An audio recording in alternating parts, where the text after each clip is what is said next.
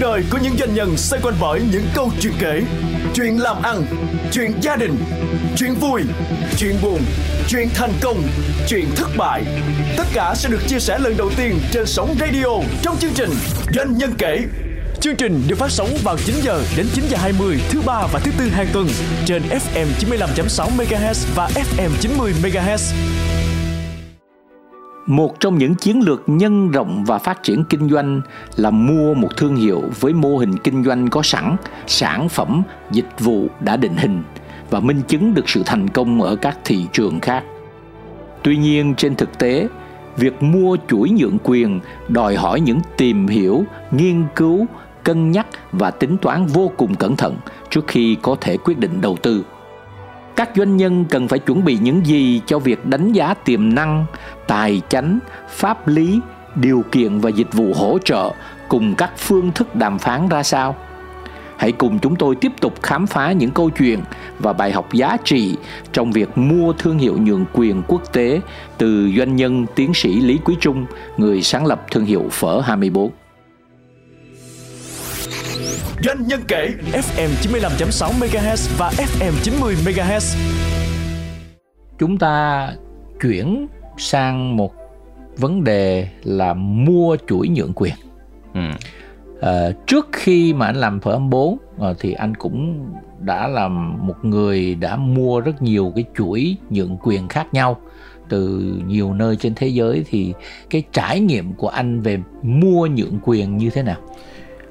Tôi mua nhượng quyền một số thương hiệu của thế giới đem vô Việt Nam đó, là trong cái thời gian điều hành Phở 24, trong thời gian chứ không phải trước. Cái trải nghiệm của tôi đó là nó vô cùng khó khăn, chứ không dễ như mọi người nghĩ. Nó vô cùng khó khăn. Để mà khó khăn ở đây đó là để mà thật sự có lãi đó là không phải đơn giản. Là tại vì nhiều cái thương hiệu mà mọi người có thể thấy ở ngoài thị trường đó, mình thấy đông khách nhưng cũng chưa chắc gì thành công về mặt tài chính. Nó rất là khó khăn, có nghĩa là cái chi phí rất cao. Thì thường là mình mua nhượng quyền quốc tế mình đem vô đó thì cái chi phí nó cao hơn rất nhiều so với lại mình tự xây dựng ở trong nước. Tại vì nhiều cái mặt hàng mình cũng phải nhập, rồi những cái cam kết, những cái chi phí mình cũng phải trả tiền cho cái bên bán nhượng quyền, cho nên nó đội lên thêm chi phí. Thành ra và cái đầu tư nó cũng phải bài bản, đúng tiêu chuẩn, đúng tiêu chuẩn, đúng không? Cho nên đầu tư nó cũng lớn. Thì cái người bán nhượng quyền lúc nào người ta cũng cân nhắc cái hình ảnh, cái hình ảnh của thương hiệu của họ, của công ty của họ. Thì đôi khi họ thà mình có lỗ chút mà họ lời cái thương hiệu họ cái đó họ quan trọng. Tại cái phí mình cũng đã cam kết, mình cũng phải trả. Cho nên đây là một cái cuộc chơi mà nó không có dễ dàng như người ta nghĩ. Nhìn từ bề ngoài, thí dụ các cái thương hiệu quốc tế ở Việt Nam nhìn từ bề ngoài thì thấy nó rất là tốt, đẹp đẽ, nhưng mà chỉ có người chủ thật sự đã tối về đếm tiền mới biết là mình có thành công về mặt tài chính hay không. Nếu mà tôi là một doanh nhân mà tôi đang có những nguồn lực và tôi cũng muốn tham gia cái thị trường nhượng quyền quốc tế, muốn tham gia cuộc chơi này, tôi cần phải chuẩn bị những gì? Cái thứ nhất đó là nó phải đầy đủ vốn. Tại vì khi mình mua nhượng quyền thì mình cam kết ở một cái thời gian nhất định, thí dụ như 10 năm là một cái rất là phổ biến. Thì theo các cái hợp đồng mà nhượng quyền điển hình đó, là vậy thì mình, trong 10 năm mình cam kết mình phải mở mấy chục cái cửa hàng như vậy. Thì nếu mình không mở đúng cái số lượng đó mà mình đóng cửa trước đó, thì mình cũng phải đền tiền bao nhiêu cửa hàng mình mở. Thì một số chủ nhượng quyền người ta có cái thông cảm, người ta có cái linh động, thì người ta không có phạt cái tiền đó. Nhưng mà nếu căn theo giấy tờ, theo luật lệ đó, thì thường cái người mua nhượng quyền phải đền bù, phải trả cái tiền đó. Thành ra cái thứ nhất là mình phải đảm bảo là mình có sẵn sàng, mình có chịu đựng được cái nguồn tài chính dồi dào. Cái thứ hai là mình phải hiểu về cái luật chơi. Thành ra mình phải cần luật sư, cần các nhà tư vấn đọc rất kỹ những cái hợp đồng về franchise, về nhượng quyền. Và cái thứ ba là mình phải xem thử cái sự hỗ trợ của đối tác nhượng quyền đó tới đâu. Lúc sau này tôi biết tiếp xúc rất nhiều những cái chuỗi thì nó hoàn toàn khác nhau. Có những chuỗi thì hỗ trợ rất tốt, cái sự hỗ trợ từ phía nhượng quyền đó rất tốt. Có những cái thương hiệu khác đó thì rất là ít, và thậm chí gây khó khăn. Thì cái này nó cực kỳ quan trọng. Nhưng hỗ trợ gì? Hỗ trợ về đào tạo. Hỗ trợ đào tạo là quan trọng. Hỗ trợ về chi phí marketing, hỗ trợ về quảng bá marketing, rồi hỗ trợ trong cái sự uyển chuyển. Thí dụ như trong ngành ăn uống là có thay đổi được menu hay không, rồi người ta có tại vì mình phải đáp ứng cái nhu cầu của thị trường. Đôi khi mình phải có những cái điều chỉnh kịp thời về giá cả, về thực đơn, về sản phẩm. Phải có những cái điều chỉnh liên tục. Đó, thì liệu cái nhà nhượng quyền họ có chấp nhận như vậy hay không? Đó, cho nên phải tìm hiểu được cái này. Thì tìm hiểu bằng cách nào? Tìm hiểu bằng cách tiếp xúc, trao đổi, làm việc với các cái người mua nhượng quyền trước, thậm chí ở các nước khác, để mà mình tìm ra được cái câu trả lời là cái nhà nhượng quyền này có ủng hộ, có giúp đỡ nhiệt tình, hiệu quả cho cái người mua nhượng quyền hay không. Có nghĩa là phải hỏi những người đã từng mua cái nhượng quyền này. Đúng ở rồi. Nhiều nơi khác nhau. Đúng chứ rồi. Không phải chỉ nghe cái ông bán thôi. Không bao giờ nghe ông bán, mà phải điều tra. Phải điều tra. Và cái cuối cùng nữa là cái thị trường ở Việt Nam, ở trong nước đó, nó có phù hợp với lại cái sản phẩm mình mua về hay không. Cái đó mới quan trọng. Tại vì đôi khi có những cái thương hiệu, có những cái chuỗi không có thành công ở nước này lắm, nhưng mà đem về cái nước này thì nó vô cùng thành công. Ngay cả giống như Claw Jeans Coffee chẳng hạn, hồi đó nó bắt đầu bên Mỹ nhưng mà không thành công. Nhưng mà khi đem về Úc, được điều chỉnh, bổ sung thì lại rất thành công ở Úc. Rồi cuối cùng hai cái người mua nhượng quyền ở Úc là mua luôn công ty ở Mỹ. Đó thì nó cũng là một cái case study.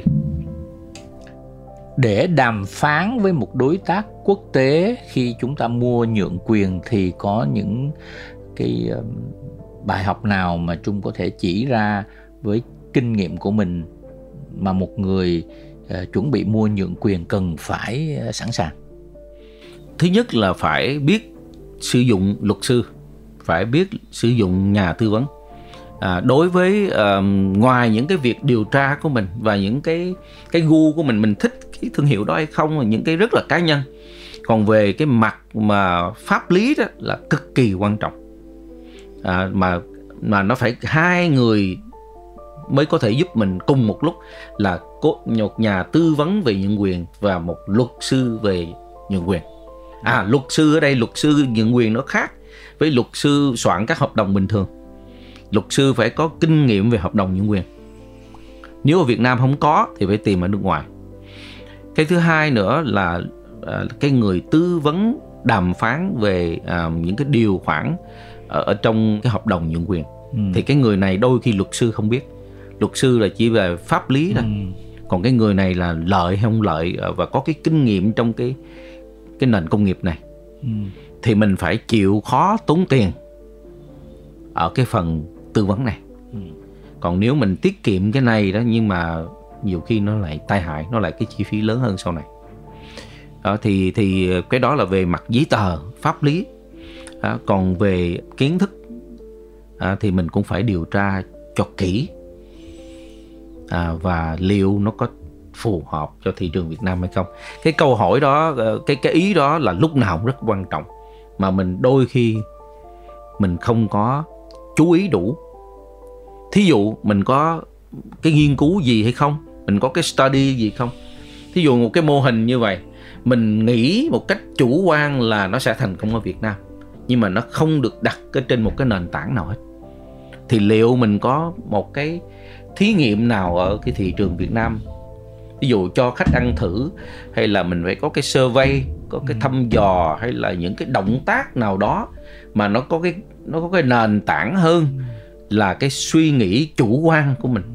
thì đa số 99% là suy nghĩ chủ quan. Có nghĩa là mình thấy chưa thử đúng không? Chưa cho khách hàng mình thử, chưa cho thị trường thử. Mình thử, mình nghĩ là ngon, mình nghĩ là tốt nhưng chưa đủ. Mình nghĩ là tốt nhưng chưa đủ. Nhưng mà những cái người khách hàng của mình mới quan trọng. Người ta nghĩ gì? Là một người doanh nhân mà thực thụ, mà từng trải và thành công, cái tố chất của họ sẽ khác những cái người mà đang ước mơ làm doanh nhân, đang có sự hào hứng, đang có cái nguồn cảm hứng làm doanh nhân bằng tất cả sự nhiệt tình. Hai cái đó đang khác nhau lớn nhất chỗ nào?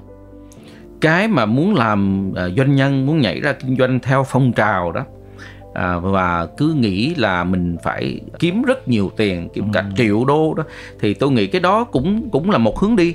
Nhưng mà tôi không phải là cái người thích cái hướng đi đó, mà tôi thích các doanh nhân trẻ rất là máu lửa, nhưng mà nghĩ ra những cái giải pháp, nghĩ ra những cái sản phẩm, những cái mô hình kinh doanh mà nó độc đáo, nó tiên phong. Còn cái chuyện mà kiếm rất nhiều tiền, nó chỉ là kết quả thôi. Thì nội cái tư duy đó không, nó cũng đã định hình con người rồi. Thì làm sao các bạn trẻ có cái tư duy đó thì tôi thấy rất là tốt cho nền kinh tế và cho xã hội. Có vẻ như là cái ý của anh là hãy tập trung vào tạo ra sản phẩm, tạo ra dịch vụ mang lại giá trị thực tế lớn cho khách hàng. Rồi từ đó nếu triển khai được cái đó, tạo ra được giá trị thực thì tiền sẽ về. Chứ đừng có cứ nghĩ tới tiền là đầu tiên. Đúng, là tại vì khi mà nghĩ tới tiền là ưu tiên hàng một đó, thì doanh nhân sẽ dễ phạm những lỗi lầm hơn, dễ phạm pháp, dễ vi phạm, dễ đi trật đường ray hơn. Tại vì kiếm tiền bằng mọi giá nó khác. Còn kiếm tiền bằng cái lập một cái doanh nghiệp, bằng cái sự đam mê, đối đầu những cái thách thức để mà tìm ra những giải pháp cho xã hội. Mình nghe nó có vẻ to tát, mình nghe nó có thể do to bú lớn, nhưng mà thật sự là nó là như vậy. Cái người doanh nhân chân chính là nghĩ ra những cái giải pháp cho xã hội, cho thị trường, cho khách hàng. Rồi cái phần tài chính, phần thưởng tài chính nó là kết quả. Sau hơn 20 năm 30 năm làm kinh doanh thì ngày hôm nay hạnh phúc của Lý Quý Trung là gì? Hạnh phúc đó thì tôi chỉ cảm thấy thật sự, tại vì tôi đã thử nhiều cái môi trường, nhiều cái hoàn cảnh mà mình nghĩ là hạnh phúc nhưng nó không hạnh phúc. Tưởng là như thế. Là thành ra mình biết chính xác cái hạnh phúc mình cần là cái gì. Thế ví dụ tưởng là hạnh phúc. Ok. Ví dụ như là mình có tiền mình nghĩ là hạnh phúc, nó không đúng vậy. Ví dụ như là mình rảnh, mình có thể đi chơi cả ngày quanh năm suốt tháng, mình chỉ đánh golf rồi mình chơi rồi mình hát hò mình chơi không có, mình nghĩ là như vậy là tiên. Mình có thời gian mình viết sách, mình chơi, nhưng mà thật sự nó không làm cho tôi hạnh phúc. Mà có trải nghiệm qua mình mới có thể trả lời câu đó. Hồi xưa mình ước gì mình được thảnh thơi vậy đó, chỉ tối ngày mình chỉ cắt cỏ, mình làm vườn, rồi mình nấu ăn, rồi mình đi chơi, rồi mình nghĩ là mình hạnh phúc thư thả. Nhưng mà mình trải qua rồi mình thấy cái này không phải, là mình không cảm thấy hạnh phúc, mình không thấy nó tròn đầy mà nó thiếu. Thì sau này từ từ tôi nhận ra mà cái hạnh phúc nó cũng từ giai đoạn khác nhau nha, nó thay hình tuổi đó, tùy tuổi nữa. Thì mình chỉ có thể mình nói ngay lúc này thôi, nhưng mà nhiều khi 5 năm nữa thì cái định nghĩa nó lại khác nha. Thì ngay lúc này tôi nghĩ là cái hạnh phúc mình chỉ có được á, khi mình có một cái dự án nào đó mà nó làm cho mình rất là vui, nó làm mình mất ăn mất ngủ, mình cảm thấy nó có cái lợi ích cho nhiều người khác, mà nó thú vị thì nó làm tôi hạnh phúc. Tôi có thể nghèo hơn chút, tôi có thể bận, rất là bận, tôi có thể không có thời gian nhiều để mà chơi thể thao, nhưng mà nó làm tôi hạnh phúc hơn. Còn cái giây phút mà tôi nghĩ là tôi không còn một cái dự án nào hết á, rảnh rỗi quá là tự nhiên là mình cảm thấy buồn ngay. Thí dụ như viết một cuốn sách cũng là một dự án. Nhưng mà cũng tùy thời gian, có thời gian mình viết cuốn sách mình cảm thấy nó rất là hào hứng thì nó cho mình hạnh phúc. Nhưng mà có thời gian mình viết một chữ cũng không nổi. Hay là vẽ tranh chẳng hạn. Có khi rảnh quá vẽ tranh nó cũng không sướng nữa. Mà nhiều khi bận rộn như vẽ thì lại thấy thích. Trong đầu nó lại ra dopamine. Còn rảnh quá nó không ra dopamine. Tức là phải có áp lực, đúng là người Lý Quý Trung là phải có luôn có áp lực để thì tạo ra giá trị. Thì mình ăn chỉ ngon khi mình thấy đói, đúng không? Thì mình chỉ vui, mình giải trí chỉ vui khi mình bận rộn. Thì mình giải trí mình mới thấy có cái giá trị. Còn khi mình đói bụng thì mình ăn mình mới thấy ngon miệng. Còn lúc nào mình cũng no hết thì ăn đâu còn ngon miệng nữa. Mỗi người mỗi khác, nhưng mà đối với tôi thì nó mình cần những cái dự án. Mình cần những cái dự án mà mình cảm thấy nó rất là bổ ích. Và có vẻ như hạnh phúc của Lý Quý Trung ngày hôm nay là những dự án đem tới hạnh phúc cho người khác. Và mình thì đúng rồi, là từ đó nó đem ngược lại, trả lại cái hạnh phúc cho chính mình. Đúng rồi, nhưng mà cái đó nó phải đúng cái mình đam mê. Cái đó mình phải thành thật mình nói như vậy. Chứ mình không phải là cái người mình đi tìm để mình phục vụ người khác, không phải như vậy. Cái thực tế là cái công việc đó phải đúng cái đam mê của mình. Nhưng mà cái đam mê nó không phải là cái đam mê chạy đi kiếm tiền, hay là cái đam mê làm một cái gì đó chỉ là giống như cái thời mình khởi nghiệp. Mà cái đam mê này là nó phải đem lại cái lợi ích cho xã hội. Cái xã hội đây có thể Việt Nam, cũng có thể Úc. Miễn sao cái môi trường nó phù hợp nhất, mình cảm thấy có ích. Cho nên tôi về Việt Nam là tôi cảm thấy tôi làm được nhiều việc hơn ở bên Úc, thí dụ như vậy. Ở bên Úc thì mình đi dạy rồi mình cũng có một vài thứ, nhưng mà cái nhu cầu và cái thế mạnh mình ở bên Úc nhiều khi nó không mạnh bằng ở Việt Nam. Thành ra mỗi lần về Việt Nam là mình thấy đủ thứ ý tưởng, bận rộn liên tục, mình thấy đủ thứ cái cơ hội hết đó. Thì đó là lý do tại sao đợt này là quay về Việt Nam sẽ bỏ nhiều thời gian Việt Nam, là tại vì mình thấy nó có nhiều cái cơ hội, nhiều cái dự án mà mình có thể đóng góp được. Trung muốn những doanh nhân của thế hệ trẻ, con mình hay cháu mình sẽ nhớ đến bạn như thế nào? Cái đó thì tôi không có nghĩ đến. Không có nghĩ đến. Bây giờ thử nghĩ tới. Không có nghĩ đến. Thì nếu mà người phải nghĩ đến thì mình chỉ cần được nghĩ đến mình là một cái người đàng hoàng, một cái người có đóng góp cho xã hội, thì cái đó là một cái phần thưởng rất lớn. Như một doanh nhân, như một người doanh nhân giáo dục, một người trí thức, hay là một cái người nào đó, nhưng mà rõ ràng là mình có cái đóng góp cho xã hội. Giống như cái hôm mà ở bên trường đại học Western Sydney ở bên Úc á, hồi năm 2021 á, người ta tổ chức trong cái buổi lễ tốt nghiệp, tổ chức một cái buổi vinh danh trao cho mình cái bằng tiến sĩ danh dự đó. Thì cái đó tôi thấy hạnh phúc là tại vì nó là cái sự công nhận vào cái sự đóng góp vào nhà trường và cộng đồng. Thì cái đó thì người ta có cho tôi bao nhiêu triệu đô nó cũng không bằng một cái vinh danh của trường đại học như vậy. Cảm thấy rất giá trị.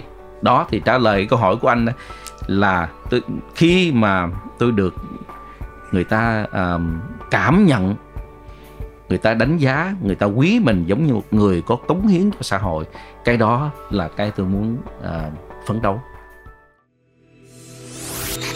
Doanh nhân kể FM 95.6 MHz và FM 90 MHz. Xin cảm ơn doanh nhân tiến sĩ Lý Quý Trung đã tham gia cuộc trò chuyện ngày hôm nay với những chia sẻ chân tình về những trải nghiệm, những bài học anh đã thu thập được trong hơn 30 năm làm kinh doanh của mình.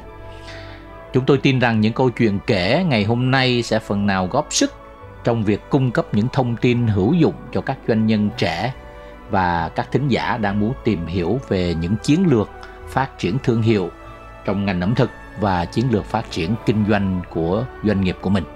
Xa hơn nữa, còn có thể tạo ra nguồn cảm hứng cho những thương hiệu về F&B lớn mạnh trong tương lai. Xin chào và xin hẹn gặp lại. Xin cảm ơn anh Nguyễn Trần Quang và thính giả đã theo dõi chương trình.